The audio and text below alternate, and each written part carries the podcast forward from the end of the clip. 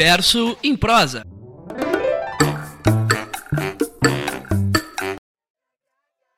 Bom dia, boa tarde ou boa noite, diversas e diversos que estão ouvindo esse podcast diretamente do nosso querido e amado programa Diverso em Prosa. Hoje é dia 6 de junho de 2020 e eu sou a Valentina Pese. E se você está estranhando esse novo modelo de programa, calma que eu vou te explicar. A partir de agora, eu e a Olivia Bressan vamos te acompanhar aqui pelo Spotify do Diverso em Prosa, bem como pelo Instagram, arroba Diverso em Prosa, underline, com podcasts menores e com entrevistas mais específicas, e é claro, com temáticas bem pontuais.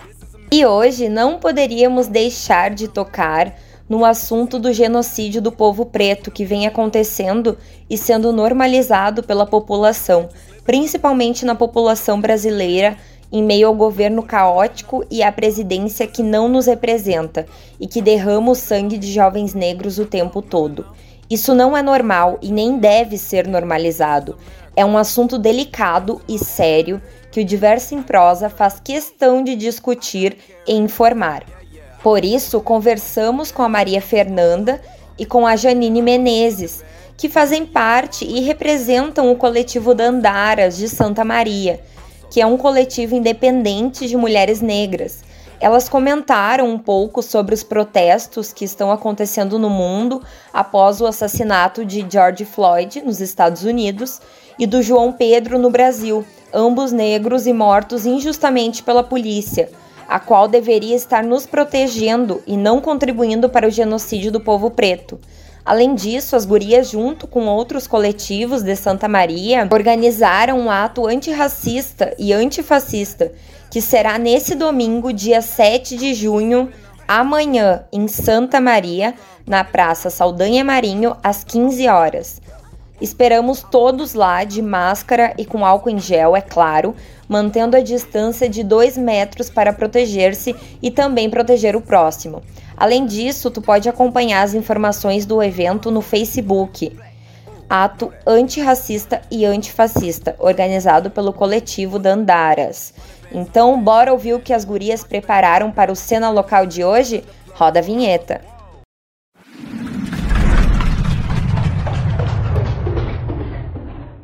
Cena local. Espaços e eventos de escrita e leitura na Boca do Monte. Olá, eu sou a Maria Fernanda, tenho 20 anos, ah, eu curso Ciências Sociais na UFSM, estou no terceiro semestre e faço parte do coletivo de Andaras uh, desde o meio do ano passado e estou aí construindo o movimento junto com as gurias de Santa Maria. Olá, eu sou Janine, tenho 23 anos, sou acadêmica do curso de Técnica Eletrotécnica, na reta final já, graças a meu pai Oxalá. Uh, sou integrante do coletivo de Andaras já estou no coletivo desde o começo, desde que a gente teve a ideia de criar um coletivo de mulheres negras na cidade de Santa Maria. O coletivo Dandaras é uma ferramenta 100% autônoma de luta e organização das mulheres negras, né? Porque a gente criou o coletivo com o intuito de fortalecimento, sabe? É um espaço de organização, articulação e empoderamento de mulheres negras aqui na cidade de Santa Maria. Nós estamos sempre abertos para receber novas integrantes. É, nosso coletivo é extremamente receptivo nessa questão e fizemos o possível para que as nossas integrantes se sintam à vontade nesse espaço de acolhimento, soma, lutas e vivências que a gente tem. E em todos os nossos encontros que a gente teve, assim, foi sempre muito marcante, sabe? Estar com outras mulheres negras a gente se sente mais fortalecida e isso é o que dá gás para a gente dar continuidade ao nosso coletivo. Como todos devem ter acompanhado nos últimos, nas últimas semanas, ocorreu recentemente a morte de João Pedro, de 14 anos, no estado do Rio de Janeiro. O jovem negro foi assassinado pela polícia militar, que fazia uma operação na região e o João Pedro foi atingido com um tiro de fuzil dentro de casa enquanto brincava com seus primos. E também nos Estados Unidos, há cerca de uma semana de, depois, em Minneapolis, no noroeste dos Estados Unidos, o George Floyd foi friamente assassinado por um policial americano e o assassino, o Derek Chauvin, que é o policial, fez uma abordagem policial totalmente truculenta e o asfixiou com o próprio joelho, né? Enquanto o George dizia várias vezes que não conseguia respirar. E diante disso, a gente deve destacar que a polícia brasileira é a que mais mata. Uh, numa pesquisa do, em São, no estado de São Paulo, em 2020 aconteceram 792 homicídios dolosos, que é quando há intenção de matar. E segundo a Secretaria de Segurança Pública de São Paulo, a PM matou 262 pessoas. E vocês podem também encontrar gráficos muito bem didáticos no site do jornalismo Alma Preta. É um site muito bom, eu recomendo. E voltando aos casos, uh, esses casos tiveram muita repercussão e a gente sabe que não são os únicos e também, infelizmente, nem os últimos de repressão, principalmente de repressão da polícia contra a população negra. De, uh, desde o de processo da escravidão, tanto no Brasil quanto nos Estados Unidos, a população negra vem sofrendo uma banalização de suas vidas por parte da branquitude. Né? Um ótimo texto uh, recentemente lançado no, pelo site Sul 21 é um texto de, da, da cientista política e também a companheira coletivo, coletivo Andaras, a Núncia Guimarães, uh, junto com a professora dela, uh, a professora e doutora do Departamento de Ciências Sociais, a Mariana Celister Gomes. E, uh, elas falam sobre essa banalização que vai desde uma piada, muito entre aspas, piada, até uma morte fria sobre o olhar da, de todo mundo, né? E assim como elas alertam no texto, toda essa banalização tem a ver com racismo. É isso, isso nada menos que isso. Que está muito bem introduzido, desenvolvido socialmente e que a polícia faz parte e acaba sendo letal por possuir poder de arma, né? E a Núncia e a Mariana também citam o Francis Fanon, que é um importante filósofo e psiquiatra, e ele foi muito influente, um pensador muito influente sobre a descolonização e a psicopatologia da colonização no século XX. Também indico muito a leitura desse autor, e ele diz que o racismo mata e deixa morrer o corpo e quando permite viver tenta matar a alma ou a subjetividade. E quando a gente fala sobre toda essa estrutura, muitas vezes a, deixa a gente, nós preto, muitas vezes imobilizados, paralisados. E por parte das pessoas brancas, da branquitude, não tem uma ação que mude ou transforme essa realidade, né? Tanto que nesse momento a gente tem que estar tá constantemente frisando e gritando uh, que nossas vidas importam, que as vidas pretas importam mesmo que ainda seja claramente o óbvio. É, o cenário atual é bem crítico, né? Tanto na questão da saúde pública, quanto sobre o sistema de repressão gigantesco que as minorias vêm sofrendo e a gente vem se sentindo encurralado, porque há muito tempo a gente não vivia numa situação assim, sabe? Séculos passados, pessoas viveram isso.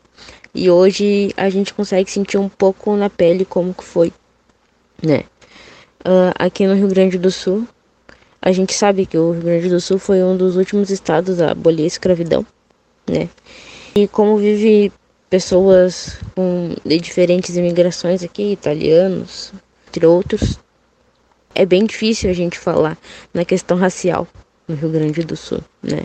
E geralmente quando a gente fala, não temos muito ouvido, sabe? É difícil encontrar pessoas assim numa roda de conversa que elas se sentem contempladas com a nossa fala.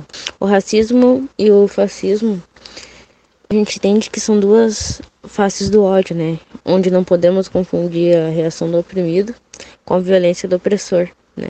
Um país como o Brasil que desde a sua invasão, que a gente não pode chamar de descobrimento, Muitas pessoas morreram Né? Muita gente derramou sangue para que a gente voltasse nessa mesma pauta, infelizmente, nos dias de hoje. A gente sente que o ódio ganhou força e que temos que ser forte o suficiente, ter saúde o suficiente para derrubar. E como diz o Emicida, antes de todo mundo chegar na luz, todo mundo é preto. E também entrando no contexto do racismo estrutural, ele é constituído a partir da escravidão, né? E sua abolição de as pessoas negras escravizadas foram libertas, também entre aspas, sem direito a trabalho, terra ou até mesmo direito de viver. E esses fatores foram responsáveis para o desenrolar da desigualdade social no Brasil. E, e com ele o lado jurídico também é muito influenciado por essa desigualdade e responsável pela grande estrutura do racismo e ele é definido academicamente como racismo institucional. Né? E também devo ressaltar aqui que o racismo é estrutural por envolver um coletivo de pessoas, nesse caso pessoas negras. E muito tenho visto pessoas dizendo sobre a prática de racismo estrutural que é um pouco engraçado até e é algo que não existe, já que não é algo individual. Não se trata de algo individualmente.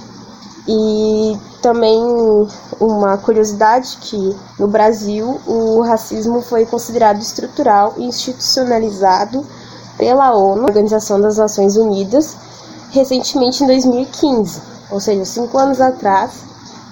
E a organização concluiu que o mito da democracia racial, ah, que é um assunto também muito importante, que é encontrado no livro de Gilberto Freire, uh, que foi um autor que instituiu a, essa, essa teoria bastante racista e que, no entanto, ainda possui bastante influência na sociedade brasileira. E esse mito da democracia racial ainda é muito presente na sociedade brasileira e, com isso, muitos negam a existência do racismo.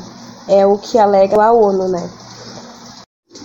E vendo o cenário atual do, do Brasil, a gente não pode deixar de falar da ascensão do fascismo, né? A nova onda do fascismo vendendo as caras dentro, do Brasil, dentro e fora do Brasil, né? Nos últimos tempos. Daí, seja pelos líderes ou pelos seguidores, seus seguidores. E nos Estados Unidos, com Trump, a política nacionalista, que é uma das características mais evidentes, né? Dentro do fascismo, um, o discurso uh, pertinente do American First, First, que seria América Primeiro, que é muito semelhante às propagandas da Alemanha nazista de Hitler, né? E no Brasil não é muito diferente, como, por exemplo, o, o discurso popular uh, de Brasil acima de tudo, Deus acima de todos do, do Bolsonaro. E o avanço dos governos de extrema direita uh, voltou a ascender a onda de ataques racistas e xenofóbicos, LGBTfóbicos e fascistas, claramente. E apesar de certos governos não serem considerados fascistas, por não se igualar ao fascismo dos anos 30, eu tenho que destacar também que os governos fascistas podem muito bem se diferenciar, e sejam seus discursos ou ações, mas não podem, podem deixar de ser considerados como tais. Né? E com o crescimento dessas ações fascistas, geralmente lideradas por bolsonaristas aqui no Brasil, como todos podem ter, ter visto uh, nessa, nesses últimos, nessas últimas semanas, a, a questão da Sarah Winter né, ter convocado uma manifestação em frente ao Planalto é, lá em Brasília, onde pessoas mascaradas com tochas pediam fora, fora STF e algo, e algo desse tipo, uh, fazendo claramente uma alusão às manifestações que de, dos, do grupo Ku Klux Klan uh, dos Estados Unidos, que é extremamente racista, claramente traz o discurso de supremacia branca, né? A situação política no Brasil se torna cada vez mais complexa com o crescimento da extrema direita, né? Que isso é algo extremamente ensurdecedor, sabe? Chega, chega não, causa medo na gente, só de pensar, só de pensar que esse governo vem ganhando força, sabe? E que o fanatismo tóxico e doloroso das pessoas se cai na normalidade. O atual presidente ele não deixa dúvidas sobre o país que ele quer e para quem que ele quer governar. Uh, desde o avanço do fascismo até o avanço do racismo também, que a gente sabe que desde que o Brasil é Brasil existe racismo. A gente pode ver que não tem nenhuma contribuição desse presidente a nós. Lutamos por tudo isso e que e para que tudo isso pode, possa acabar, né? A gente sabe que 53% da população brasileira é negra. E é uma importância lutar, nós lutarmos, para que a gente possa fazer alguma coisa para, para que o excelentíssimo presidente, diante de todo esse cenário, volte para onde ele jamais deveria ter saído. E entrando num tópico da questão sobre o papel dos brancos na luta antirracista, principalmente nesses últimos tempos, uh, me vieram questionar bastante isso. E, então, pois bem, né?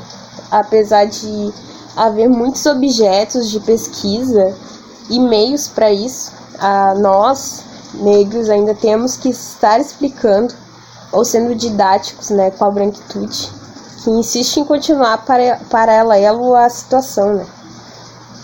Mas o conselho é que eu posso dar é, primeiramente, vocês brancos começarem a se racializar, não se olhar como uma raça universal e padrão, como por exemplo, quando falamos em homem, logo se pensa em homem branco, né?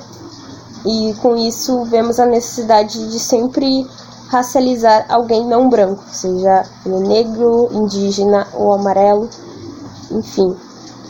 E segundo, uh, se reconheçam como racistas, até porque quando perguntamos se no Brasil é se o Brasil é um lugar racista, muitos de vocês vão me dizer que sim, com toda certeza.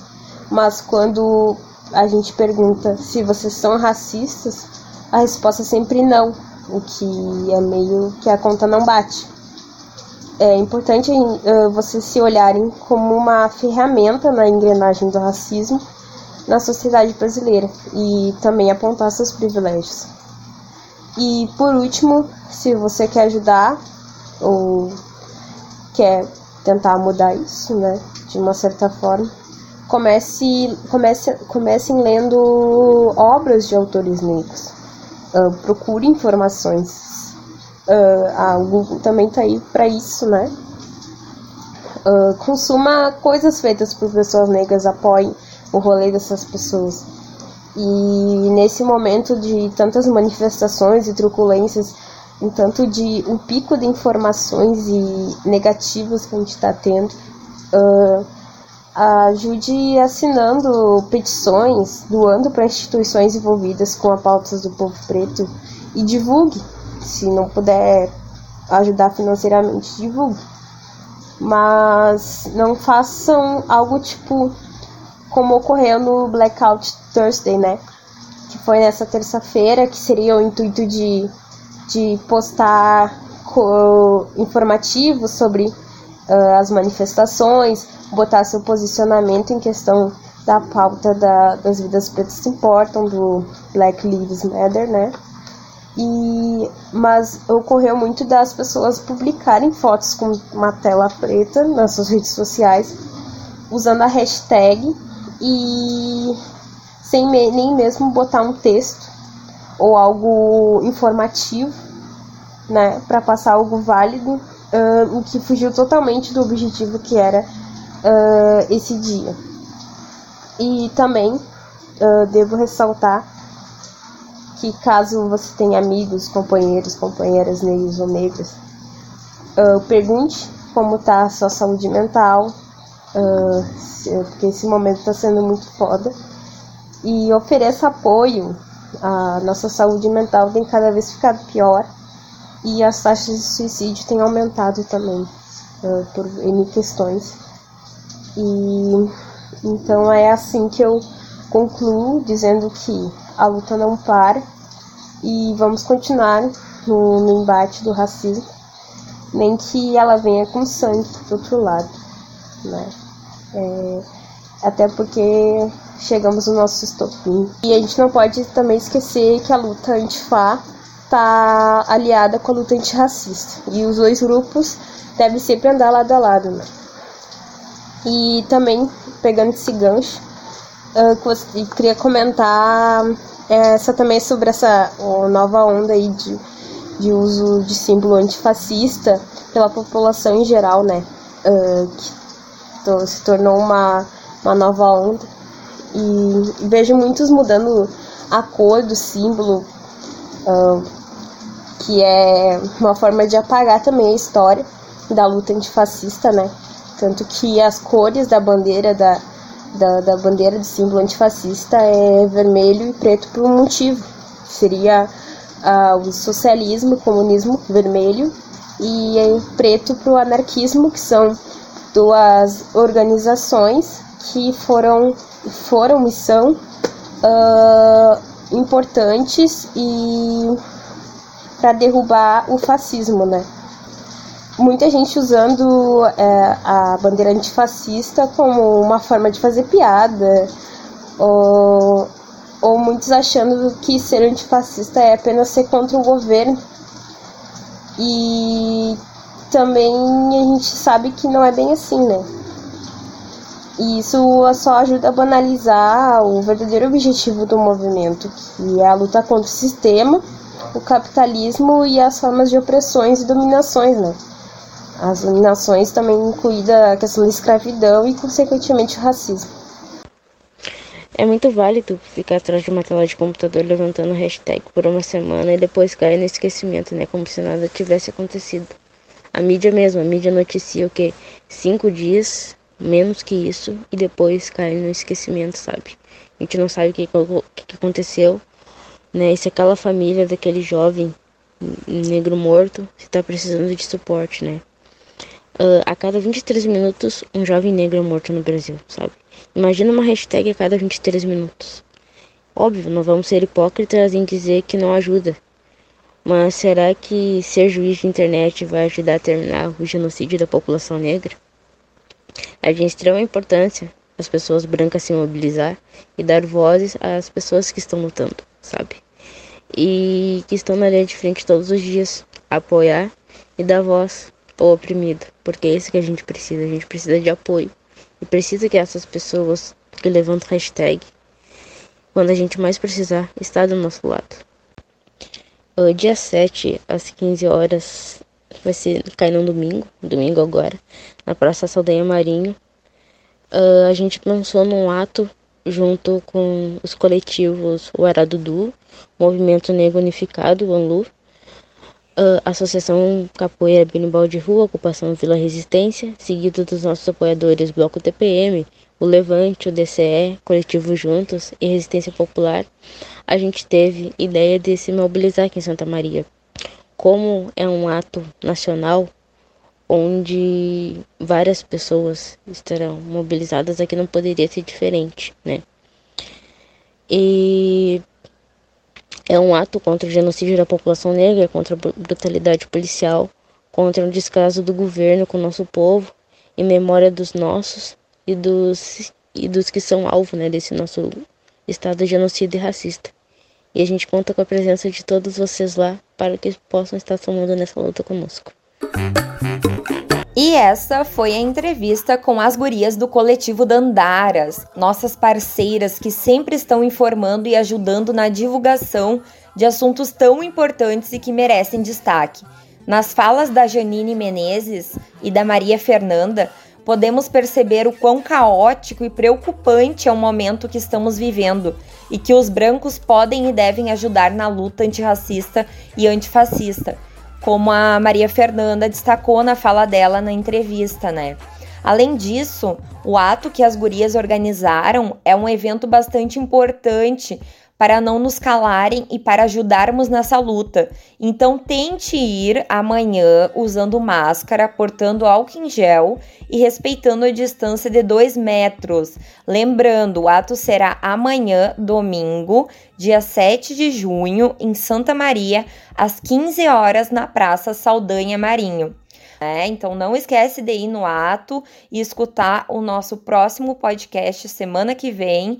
E também não esqueça, como a Janine destacou na sua fala na entrevista, que além de levantar as hashtags sobre vidas negras importam, Tu também pode ler livros de autoria preta, escutar podcasts e músicas de cantores pretos, acompanhar influencers e youtubers pretas, se informar, conversar com seus amigos e combater o racismo e o fascismo, se conscientizando sobre o movimento negro através de produções de autoria negra. Além disso, segue as gurias lá no Instagram, arroba dandarascoletivo, arroba mfernxnda, arroba menezes, underline, janine. E não esquece de seguir a gente, né? Arroba diverso em prosa underline. Até mais, pessoal!